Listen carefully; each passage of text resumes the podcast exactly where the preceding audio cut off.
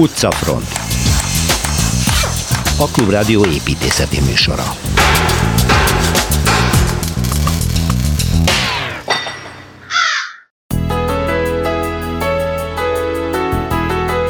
A Nagy Bengázi repülőtér projekt. Szilveszter Ádám egy bravúros magyar építészeti akcióról mesél. Egykori mesterek műhelyházai sorozat Kelecsényi Kristóftól, aki ezúttal Jungfer Gyula műkovács lakó és üzemépületére emlékezik. És ha már emlékek, Budapest a város és hídjai címmel csodás híd és város történeti fotókiállítás látható Budapest főváros levéltárában. László Zsófia főlevéltárosa a kiállítás kurátora a vendégünk. Budapesti utcamustra Torma Tamás ezúttal a Reál Tanoda utca második szakaszát járja be a Kincsen palotától a Pesti hazai első takarékpénztár pompás épületéig. És fentről lefelé így épült az etiópiai Libella nevű templom együttes, mégpedig a 12-13. század környékén. Kovács Krisztina szakújságíró személyesen ment oda, hogy megfejtse különös építészeti módszer titkát.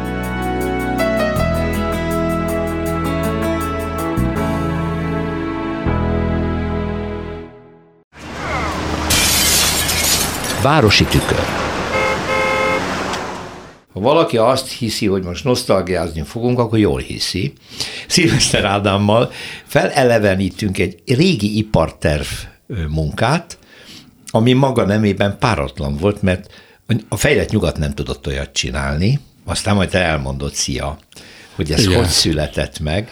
Ugyanis az ipartervnél dolgozva te részt vettél a Bengázi repülőtér tervezésében. Igen akkor most foglald össze, hogy egy, hogy jutottatok egy ilyen megbízáshoz, és mi volt a te munkád?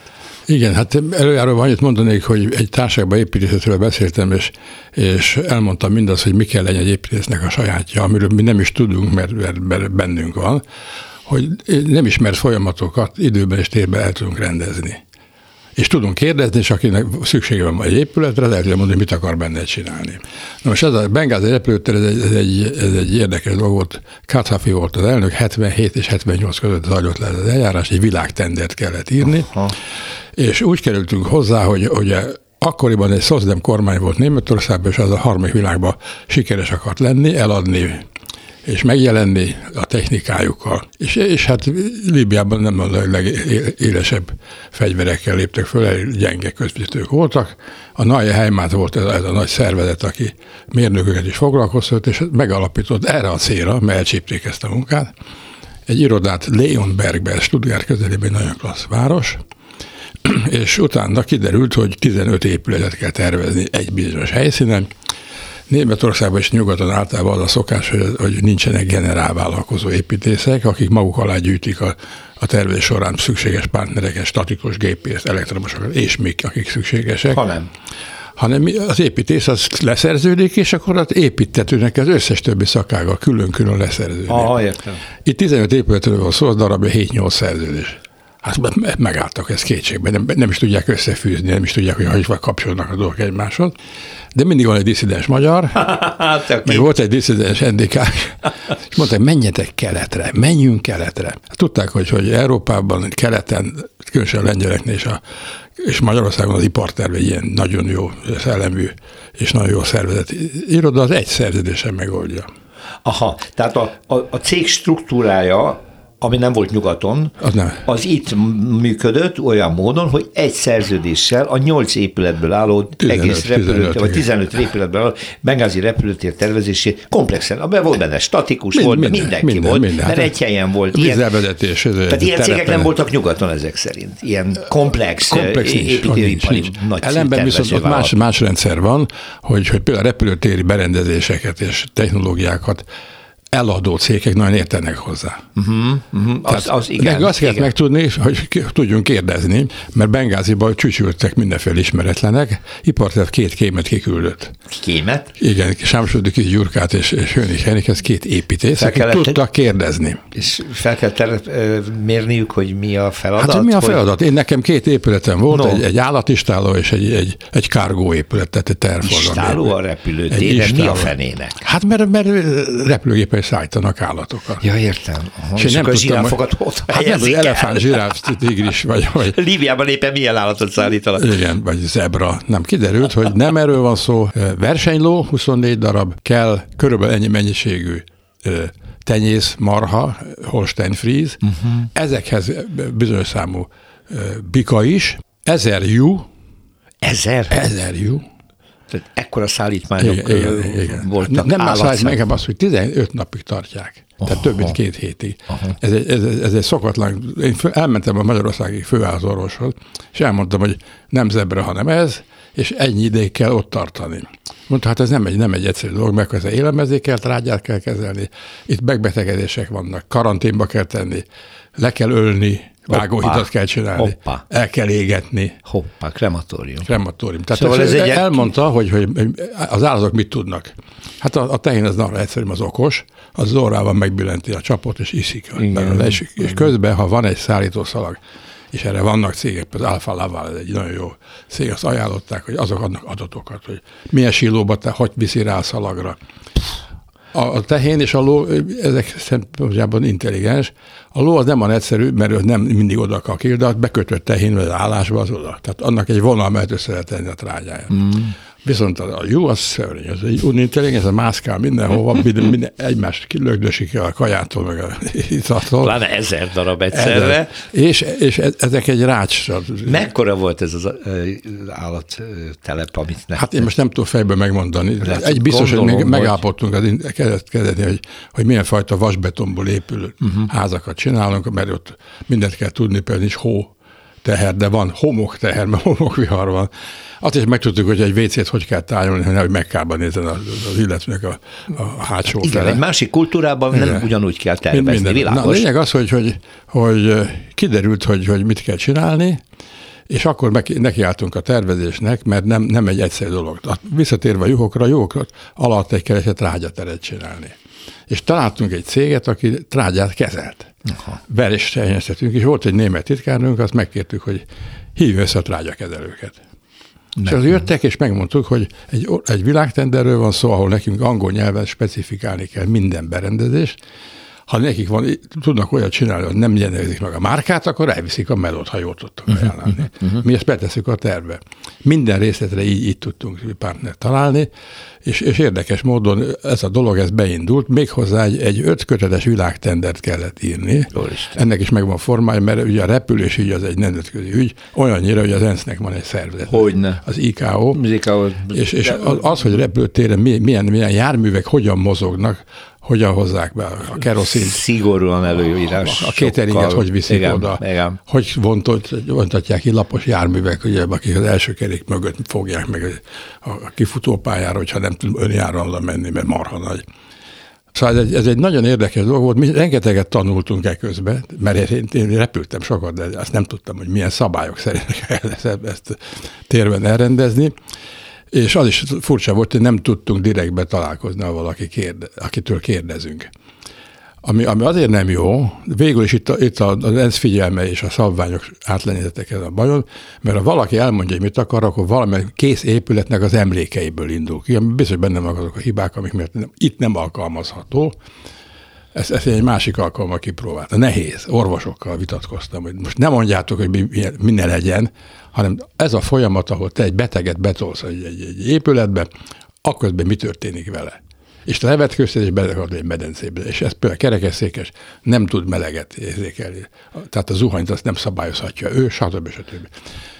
Szélső De ha nincs kitől kérdezni, Ah, akkor nagyon nagyon, nagy. akkor nagyon nagy Nagyon baj. Pláne egy ilyen speciális épület Na most ezzel mi túllendültünk, annál is inkább, mert kiderült, hogy angol nyelven írni műszaki leírás a legegyszerűbb dolog a világon. Igen. Kell ismerni a főnevet, kell ismerni hozzá mellékneveket és melléknevi igeneveket. Aha. És ott nincs mondat szerkesztés, egymás után az ember, igen. És ebből lett egy ötkötetes óriási nagy igen. Nagyon dokumentum. érdekes, igen, mert, mert jött egy, egy Liverpooli csapat, uh-huh. ilyen pasasok, és, Yes. és bemutatkoztuk, és mondták, hogy ők a nyelvi lektorok. És bementek egy szobába, és kérték az anyagot. Uh-huh. És kijöttek egy hét múlva, és gratuláltak. És Na. elkezdtek beszélni, mondtuk, hogy nem tudunk angolul. Akkor hogy csinálsz? hát mondom, mi azért mindenhez értünk, mert az, hogy az ember valamit nem tud, az nem jelenti azt, hogy vissza kell adni a feladatot. Úgyhogy ez, ez szépen kiment. Még egy érdekesség volt, hogy minden nagy régiónak van egy ipartestülete, így van, így van szervezve a világ, és, és néztem a dél-amerikait, és láttam valahol írva, hogy Jorge Bartos. Ez Bartos György. Ah. A feleségem nagybátyja. Mindjárt felírtam, hogy Gyuri, te még régió elnök vagy? Hát az is vagyok. Kiderült, hogy egyébként tiszteletben belga konzul is volt, és nem járt Belgiumba. Hát a magyarok mindenütt ott van. Ez a forgóajtó effektus, igen. Ez, így, így éreztem magunkat, és amikor beéltünk abba az irodába, aztán megtelepettünk, és, és volt egy titkárnőnk, Frau Schmitz, aki, aki döbbenten nézte, hogy mi ott ebédelünk.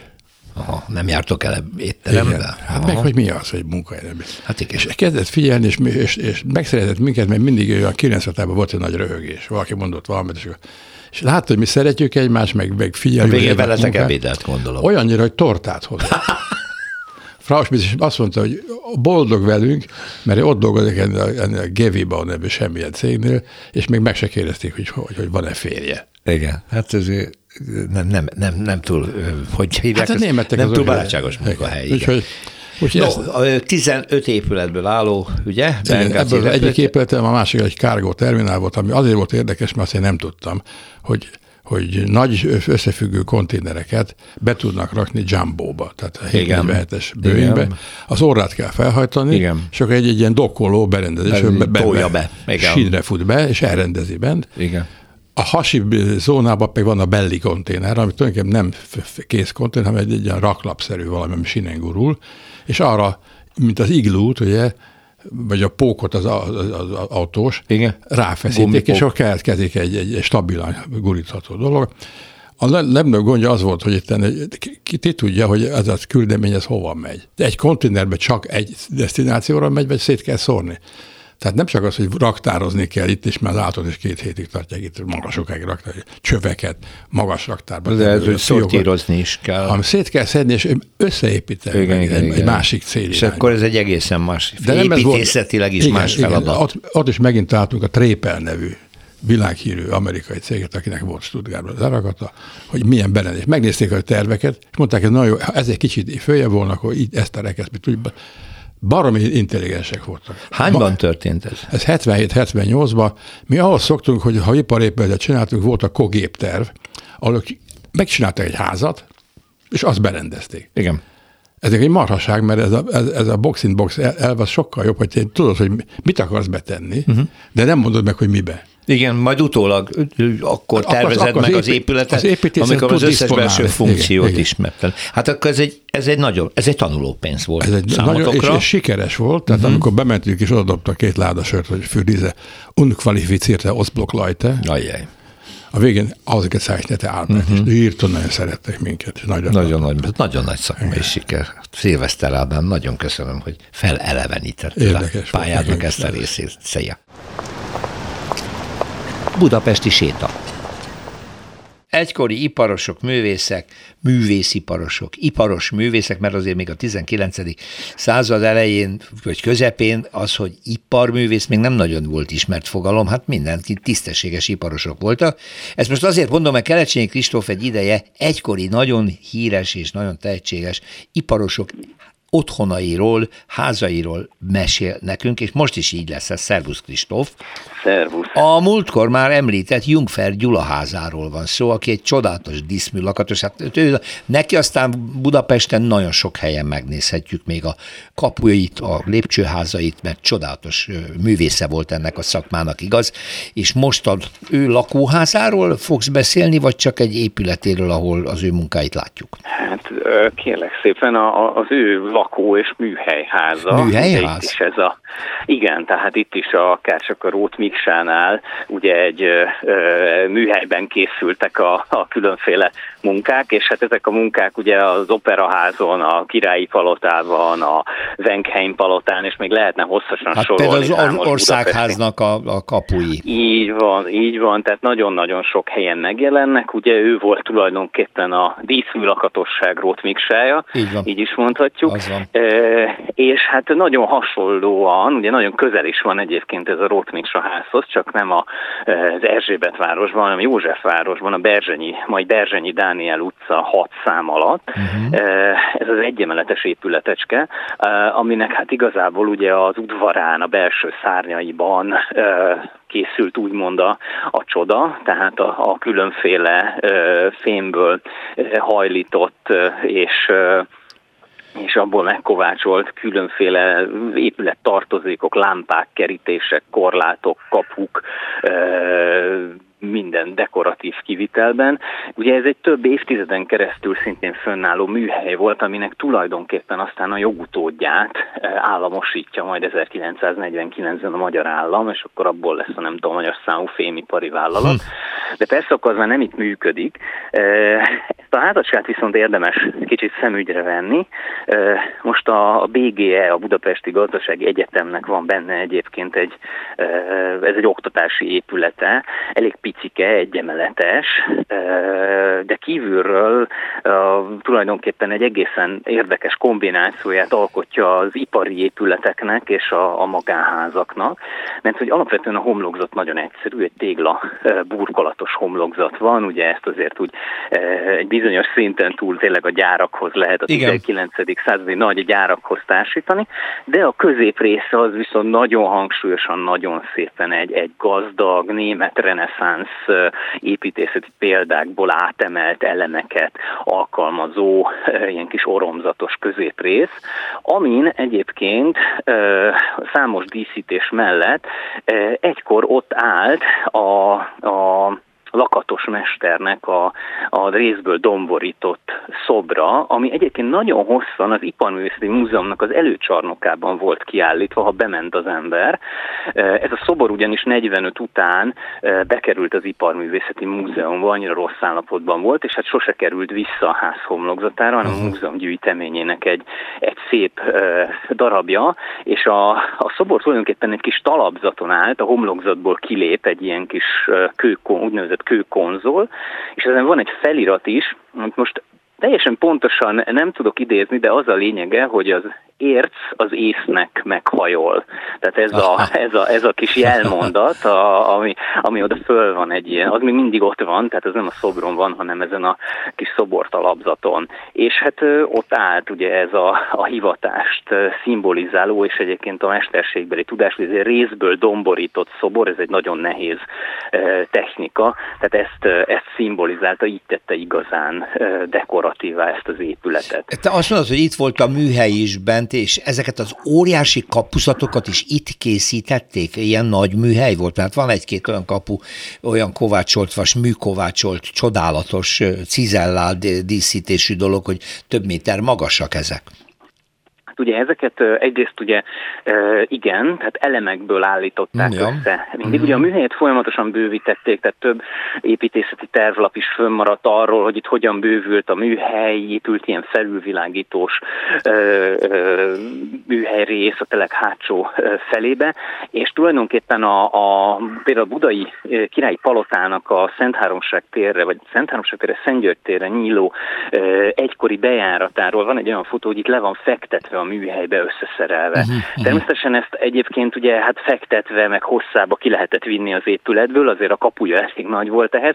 Ha pedig olyan problémába ütköztek, akkor, akkor nyilván ezek azért ugye szakaszolható dolgok, tehát Igen. szétszették, és a helyszínen, eh, az építés helyszínen rakták aztán teljesen össze. De hát egyébként tényleg tehát csodák eh, születtek ebben a, ebben a műhelyben, és kerültek ki ebből a ma már tulajdonképpen azt gondolom nem túl sok embernek a figyelmét föl felkeltő épületből itt a keleti pályakdortól kettő percre. És kevesen is ismerik, úgyhogy én nagyon örülök, hogy Jungfer Gyulát előhoztad, mert az ő munkássága itt van közöttünk, itt élünk, mert megyünk el számtalanszor olyan épület előtt, ahol akár egy ablakrács, akár egy, egy kapu felső dísze, kedvencem a pávás felső kapu dísze, ami hát valami egészen különleges, és ugye hát azért említsük meg, hogy a maga korában a Párizsi világkiállításon a nagy közönség és a zsűri csodájára járt annak, hogy ő mit művel a fémből. Ez egy, nem is tudom, stilisztikailag ez besorolható, mert még tulajdonképpen az szecessziót is eléri ez a hát, dolog. Így van, tehát ő, ő, ő ugye, mint az építészek keze alá játszó mester, ugye nyilván haladta a, a, a korral, és hát persze alkalmazkodott ahhoz a stílushoz is, amit kértek uh-huh. tőle. Na most azért az hozzátartozik az igazság, hogy a fém, mint anyag, az, az mindig is kicsit ugye arra volt, vagy hát arra leginkább alkalmas, hogy ugye ezeket a hosszan folyó, kanyarodó növényi ornamenseket, ugye ezeket jól, nagyon szépen meg lehet uh-huh. fémből ö, domborítani. Tehát sok szempontból egyébként a, a szecesszió és a szecesszió ö, századforduló ö, egyéb stílusainak az ilyen jellegű igényét nagyon jól ki tudta elégíteni uh-huh. a, a lakatos fémműves ipar, hiszen azért ezek, ezeket, a, ezeket a növényi formátumokat, formulákat, ezeket könnyű volt előállítani, és valamennyire kézenfekvő is. Tehát az anyag az nagyon alkalmas volt erre, igen. Hát kérem szépen Jungfeld Gyula díszmű lakatos egykori lakóháza és műhelyépülete a 8. kerület Berzsenyi Dániel utca, 6 szám, ugye ezt mondtad, megtekinthető, nem múzeum egyébként? Nem. Nem, nem, nem tehát múzeuma nincs neki. Igen, azt én sajnálom. Egy-két csodálatos munkáját, tervezőit össze lehetne gyűjteni. Na jó, ez csak egy ötlet, nem mi fogjuk megvalósítani. Köszönöm szépen, Kelecsényi Kristóf, szervusz, minden jót. Szervusz. Perspektíva. És akkor következik szokásos menetünk az utca mustra. Torma Tamás, építészkritikusra. Szia Tamás! Szevasz Péter, üdvözlöm a hallgatókat! Az Egyhely blog szerzőjével, és az az Egyhely, amit már elkezdtél múltkor, ugye az a Reál Tanoda utca, és annak az első szakaszát már történet, Igen, történelmivel együtt kincsen palotáig. el, illetve a két aranyfóliázott felújításra váró vagy felújítás alatt, alatt álló ki tudja. épülettel. Igen. De most itt van egy sokkal, hát erre is kitérünk, mert Na. ez a második is érdekes, de hogyha menetbe haladunk, akkor először az ötvös gimnázium Igen. épületébe ütközünk bele. Na, ütközzünk. És ez volt az első, Budapest legrégebbi nem felekezeti iskolája volt, és az első reáliskola, ez mond még valamit, reál tanoda, reál iskola, reál fő, reál iskola egy másik ö, intézményrendszerben, ugye máshogy voltak elosztva a 8 4 És a történet ez a, rögtön a szabadságharc után kezdődött, amikor 1851-ben felállítottak egy ilyen három osztályból álló reáliskolát, de ez még nem itt volt. Ez az előd? Hanem, uh-huh.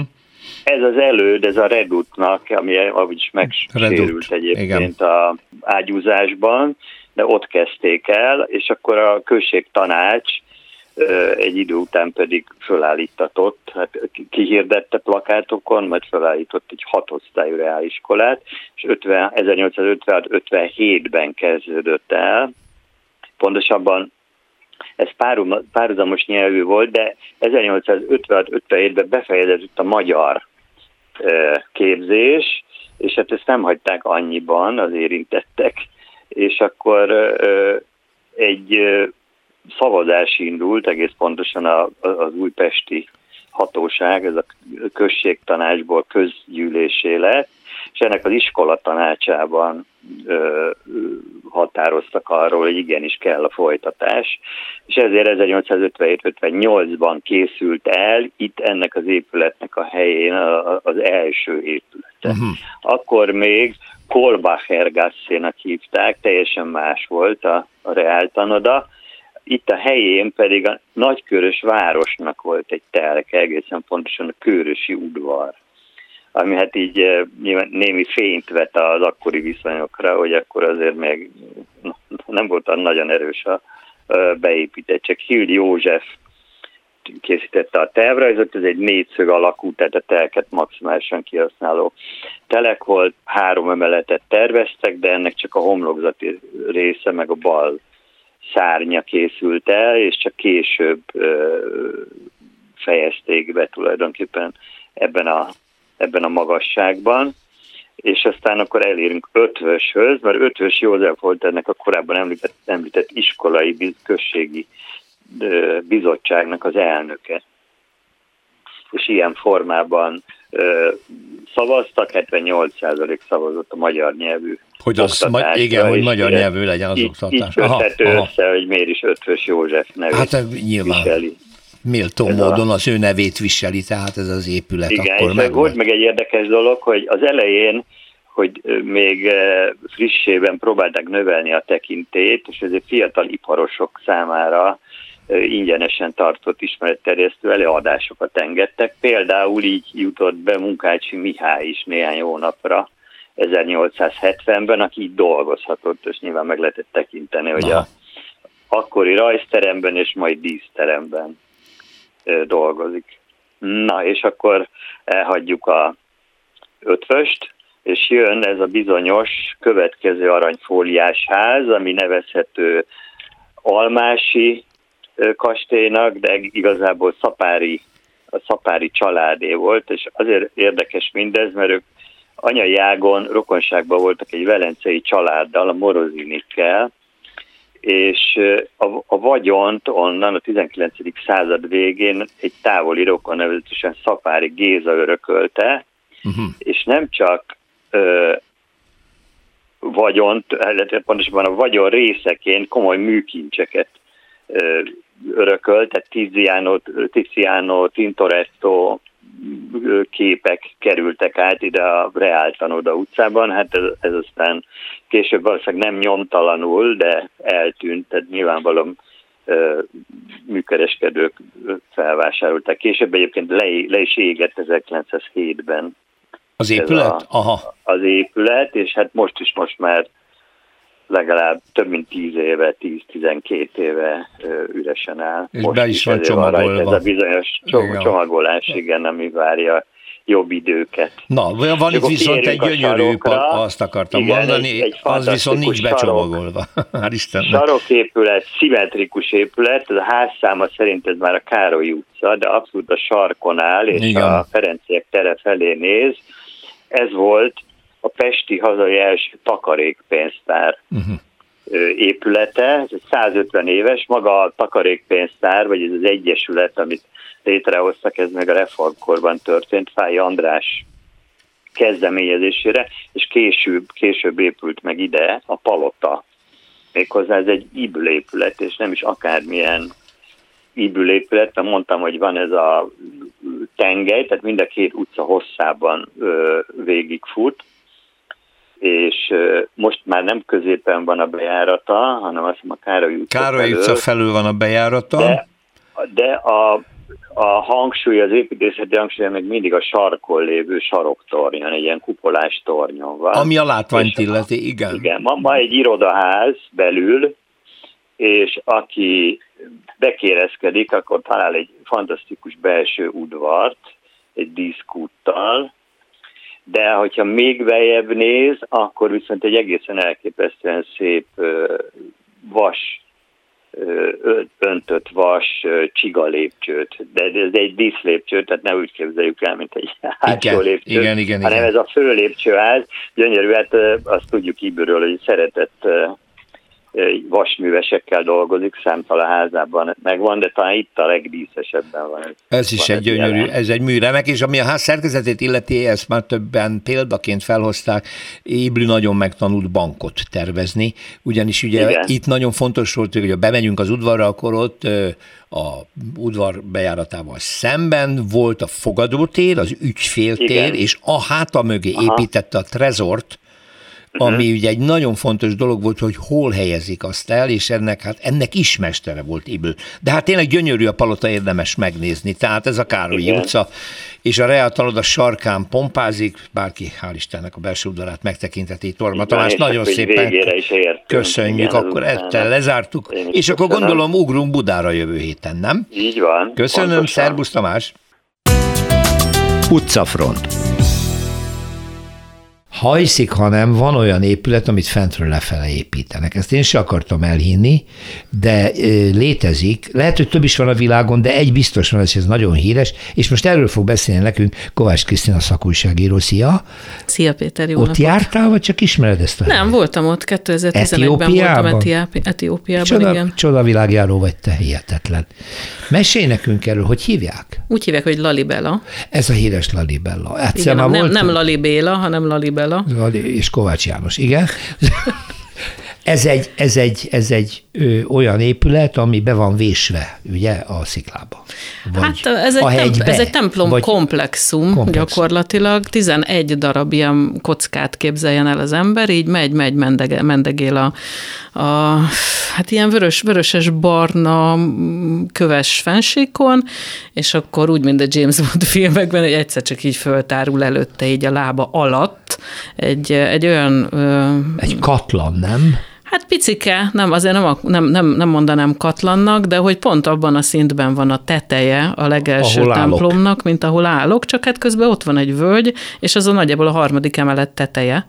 Aha és vannak ablakok, és, és ami meg nagyon, nagyon érdekes, hogy ez egy azóta is létező szent hely, ezt a 12.-13. században faragták ki, és, és hát etióp papok, etióp hívek tömege ott áramlik. Akkor a technológiát hogyan lehet rekonstruálni? Hogy úgy készülhetett, Valószínűleg először kivésték magát ki, a kubust, ki, kivésték a és kubust. aztán utána az ablakokat, de hogy aztán ebből hogyan lettek belül a termek, mert hogy termek is vannak, Tehát meg lépcsők is. hasábok. Igen, igen, igen, igen. Biztos, hogy ember csinálta? Hát túl sok mérnök van az én családomban ahhoz, hogy ja, erre jó. ne igent Akkor mondjak. nem kalandozok el ebbe az irányba, jó? Nem, de hát 10 méter magasak, mindegyik 800 négyzetméter körülbelül, és van, ahova nem tudtam bemenni, mert oda csak a fiúkat engedték be, úgyhogy van olyan fotó, hogy én így benézek, mert a nyavajás barátaim Miért persze csináltak. ez működő szentély? Ez egy működő szentély, oda járnak imádkozni, és hát ami még így pluszba teljesen földön túlivá teszi a, a dolgot, hogy a, az etióp kereszténység az valami egészen speciális, mert őket 451-ben hajították ki az egyetemes katolikus egyházból, tehát... Akkor nem sokan megalakulása után, mint mindössze 200, 250 év. Hát Etiópia a negyedik, negyedik nem, század... A keresztény, a keresztény egyházról beszélek. Ö, Tehát Bizánc óta. Igen. Nagyjából. De... Tehát 150 körül van az alapítás, és akkor, ha 400-ban, akkor éppen csak. Hát a negyedik században ez már egy keresztény ország volt. Igen, igen. igen. Az, azóta is többségében az, tehát ma a kétharmaduk keresztény. Mi azért is akartunk Etiópiába menni. Leszámítva azt a néhány falassát, akit még nem mentettek ki az izraeliek. Hát nagyon kevesen vannak most, most már. Most már kevesen vannak, igen. Még, még vannak falasa falvak, volt, igen, voltam de benne. Nagyon sokat de így többségében azt mondanám, hogy kétharmad keresztény, igen. egyharmad muszlim, és, és a kereszténységnek a valami egészen picike hányada a, a római katolikus. Tehát a többsége az ortodox, etióp ortodox egyházhoz tartozó, ami azt jelenti, hogy, hogy ők összevesztek Jézus természetén 451-ben, hogy akkor ő most isteni vagy emberi természet, és, és hát voltak azok, akik azt mondták, hogy hogy lehetne a megváltó emberi, hát az ember az tökéletlen, úgyhogy biztos, hogy ő isteni, és akkor a köztes állás, vagy a, a, a többségnek az álláspontja az az volt, hogy két, két természete van, aztán innentől kezdve még egy pár száz éven keresztül ment a diskurzus, hogy és ez hogyan aránylik egymáshoz, abba is meghaltak egy páran, de lényeg a lényeg, hogy 451-től az etióp keresztény egyház az így külön nem csak őket hajították ide, ők, ők a leg, legnagyobb számú, és aztán utána ugye az iszlám megjelenésével ők teljesen el is szigetelődtek a többiektől, Úgyhogy például az ikonográfiájuk az fantasztikus. A Szent Háromság az három ősz öreg ember. Igen. És minél jobban hasonlítanak egymáshoz, annál ügyesebb a festő. Hú, de furcsa. Elképesztő, és voltam egy templomban, ami már későbbi, a, a, a szintén UNESCO világörökség, tehát Lalibela is UNESCO világörökség, meg Gondár környéke.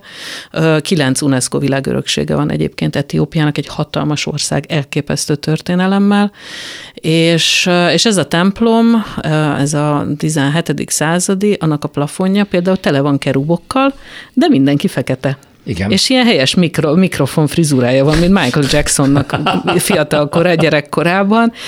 Az egyetlen dolog volt, amiért képes voltam másfél órát alkudni. Egy, hazahoztam egy plakátot, amin ennek a, ennek a templomnak, a Debre Hailem Selassie-nak a, a, a, a plafonját lehet látni, és iszonyatosan sűrűn vannak telefestve ezek a templomok. Egyébként nagyon, nagyon érdekes, mert gyakorlatilag egy ilyen, egy ilyen vályokház, Tehát, hogy így lehetett látni, hogy a hívők azok kínáltak, mert ugye jó idő van.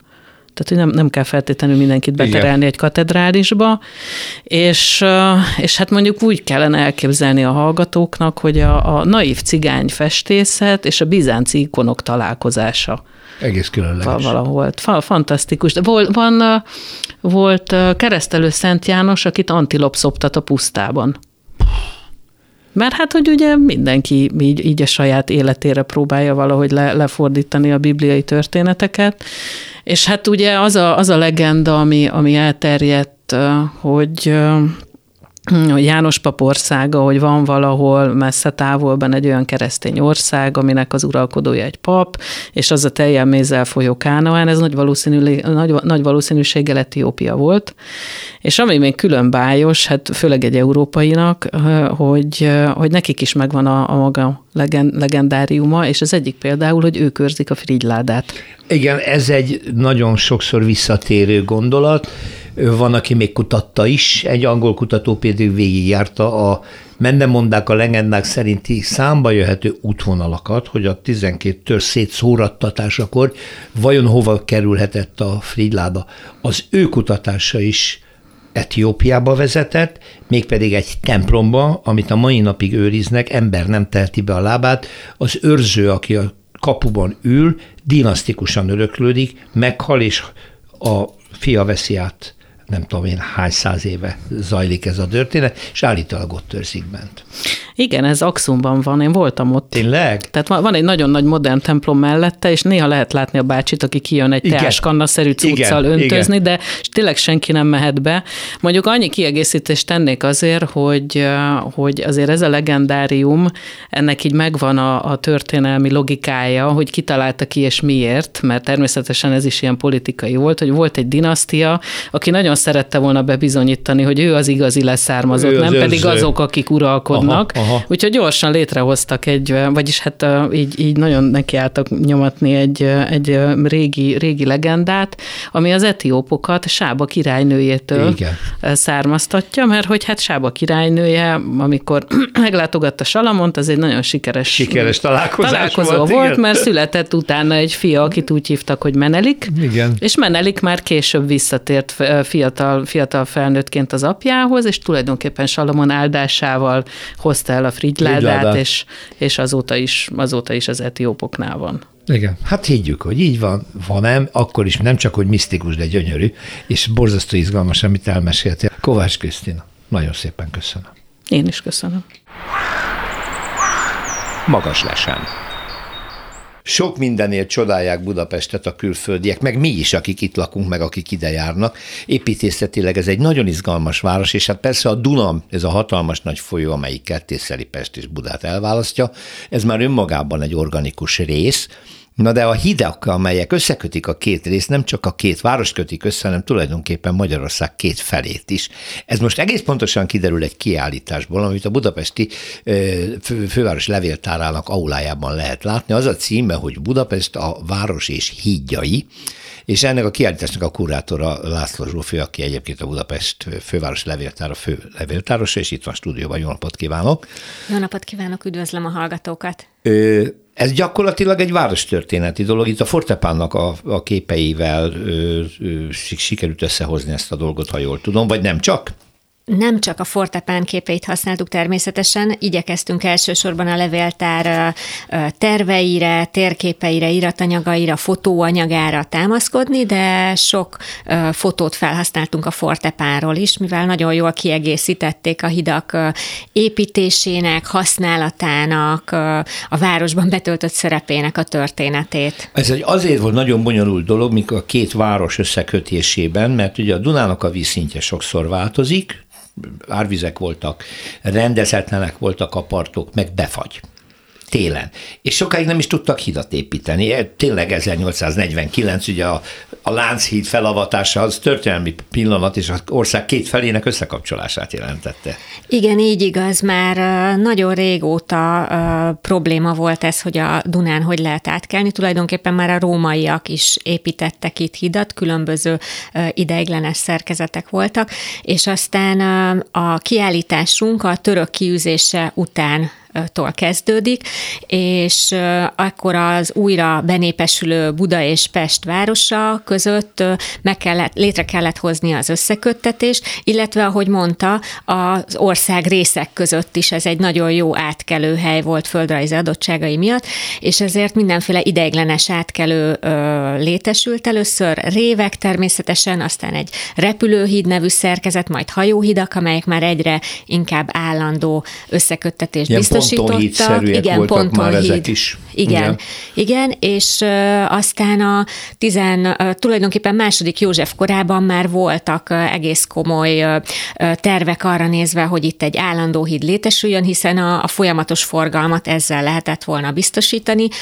De valóban a, a, a fagyás, tehát a, a fagyás után a tavaszi áradások, a jégzajlás nagyon nehézé tette ezt, illetve olyan szélesít már a folyó, hogy, hogy műszakilag nem voltak meg még a, az adottságok, hogy egy, egy biztonságos hidat lehessen az a, építeni. Sőt, gondolkoztak egy Duna alatti alagúton, mint a Temzének a, az alagútja, amit ugye annak idején építészeti csoda volt, és hogy először nem is hídban gondolkodtak Budapesten sem. Felmerült az is, igen, az alagút, Duna alagút ötlete is időről időre újra felmerül, de aztán a, a híd volt az, ami ö, reálisabb volt, hogy ez megvalósul. Miért odaépítették a Lánchidat? Akkor még a Pesti oldal, hát semmi nem volt, gödrök voltak ott. Az, az akkor még a város határán kívül esett az a rész. Szemben meg ottan a Várhegy, neki fut a ö, ö, híd, tehát akkor nyilvánvaló volt, akkor oda alagutat kell majd építeni, de szinte a legnehezebb hely, nem? Igen, ebből nagyon sokáig viták is voltak, hogy hol épüljön meg a, az első állandó híd.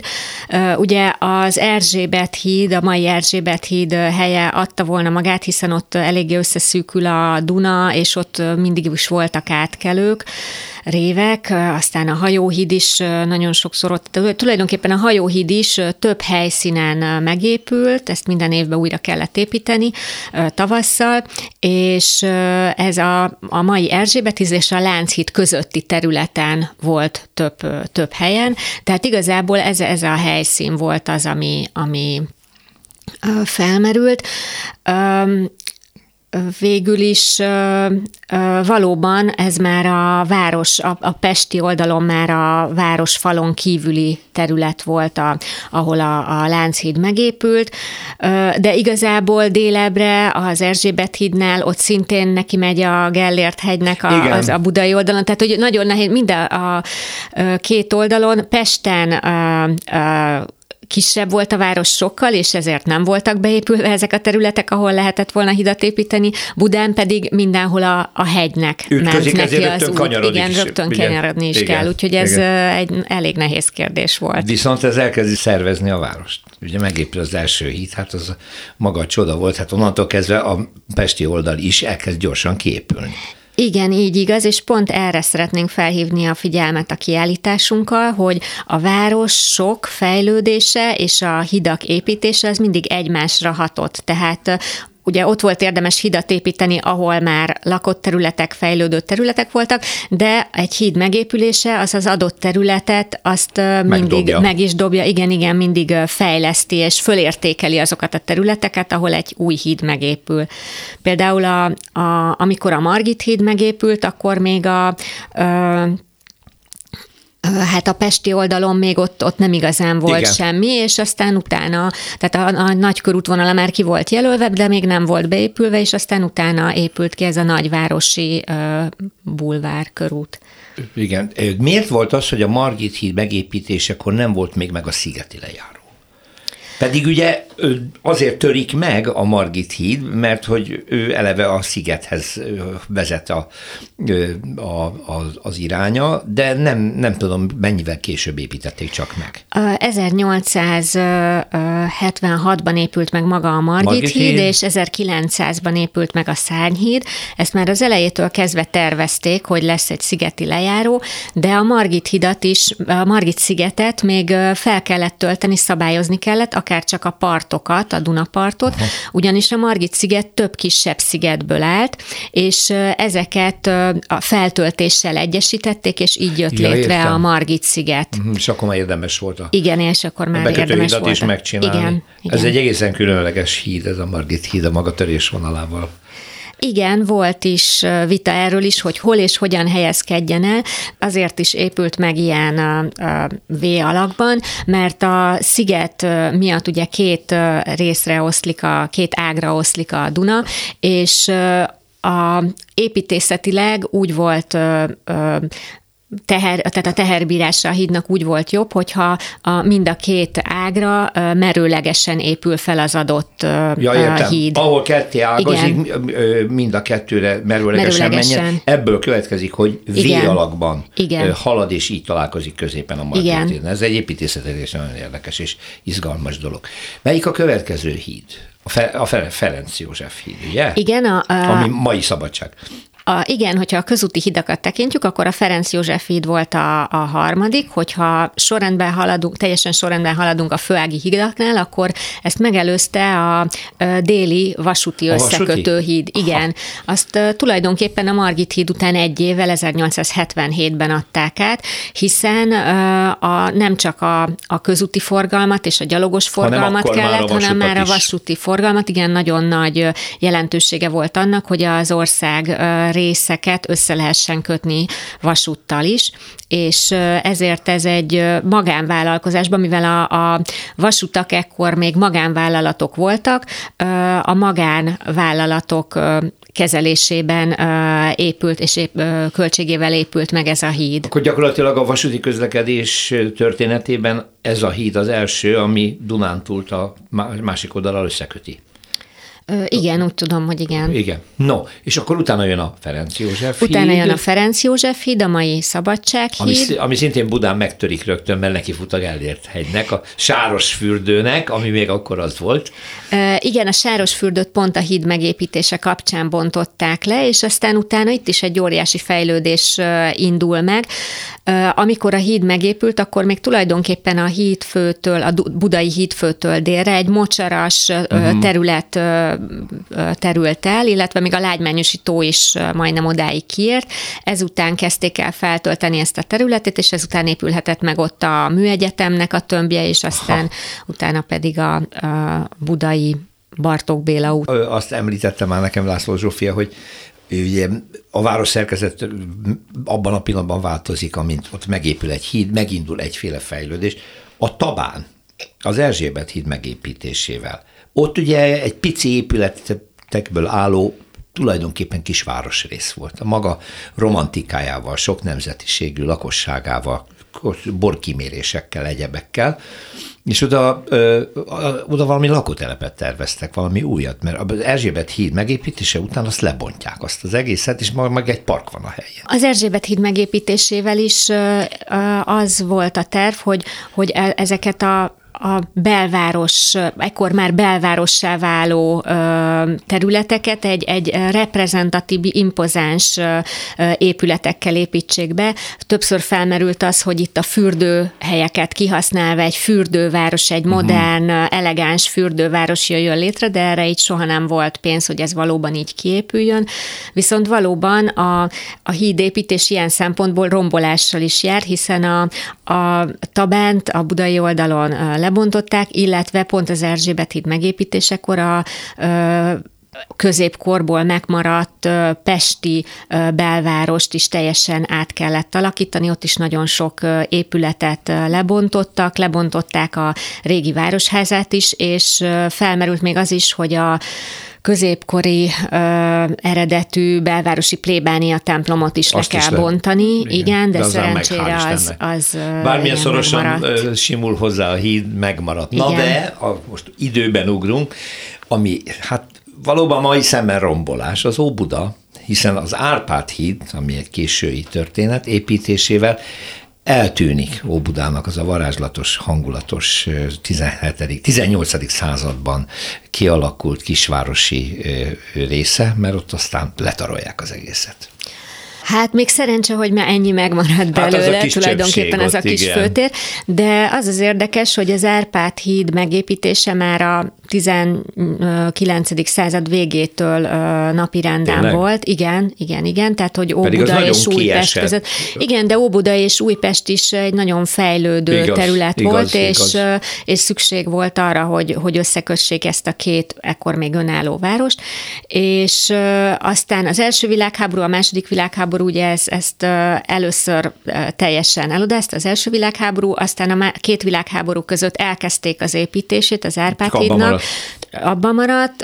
Ennek következtében szerencsére nem is bombázták le azokat a részeket, amik már megépültek, és aztán 1950-re sikerült megépíteni az Árpád hidat, illetve egy szűkebb pályával, mint amit eredetileg Igen. is terveztek és valóban ekkor, ekkor a, a régió Buda nagy részét le, lebontották, és a ma ismert lakótelep épült meg a helyére, de valójában már a, a legkorábbi terveknél is az volt a Mm, elképzelés, hogy le, lebontják ezt a, régi Óbudát, igen? és igen, tehát, tehát tulajdonképpen a, a az egész. Az mindenképp vitte igen, volna. a híd ez mindenképpen a, vitte volna. volna. Igen, már, a, már egészen a 20. század elejé tervekben is egy nagy sugárutakkal, széles, nagy parkosított területekkel, és nagy ilyen sávházas, uh-huh. monumentális beépítéssel képzelték el ezt a területet van olyan terünk, ez is szintén megtekinthető a kiállításon, amin tulajdonképpen csak a Zicsi Palota, a, a római katolikus plébánia templom, illetve a zsinagóga maradt volna meg, tehát még a, Eleve, igen, igen, tehát a főtér igen. sem maradt volna meg. Hát de legalább ami Aquincumból kitá- föl, föltárható volt, azt még meg is őrizték a, a széles út mellett. Látható egészen az Aquincum Múzeum, de ez már nem a hidak története. A kiállítás a fővárosi levéltárban látható, meddig? Jövő tavaszig, előre láthatólag május végéig Nagyon megtekinthető jó. a kiállítás. Akkor van időnk, hogy elmenjünk és megnézzük László Zsófia, a Budapesti Fővárosi Levéltár főlevéltárosa, a kiállítás kurátora volt a vendégem. Nagyon köszönöm és gratulálok. Köszönöm Minden szépen. Jót.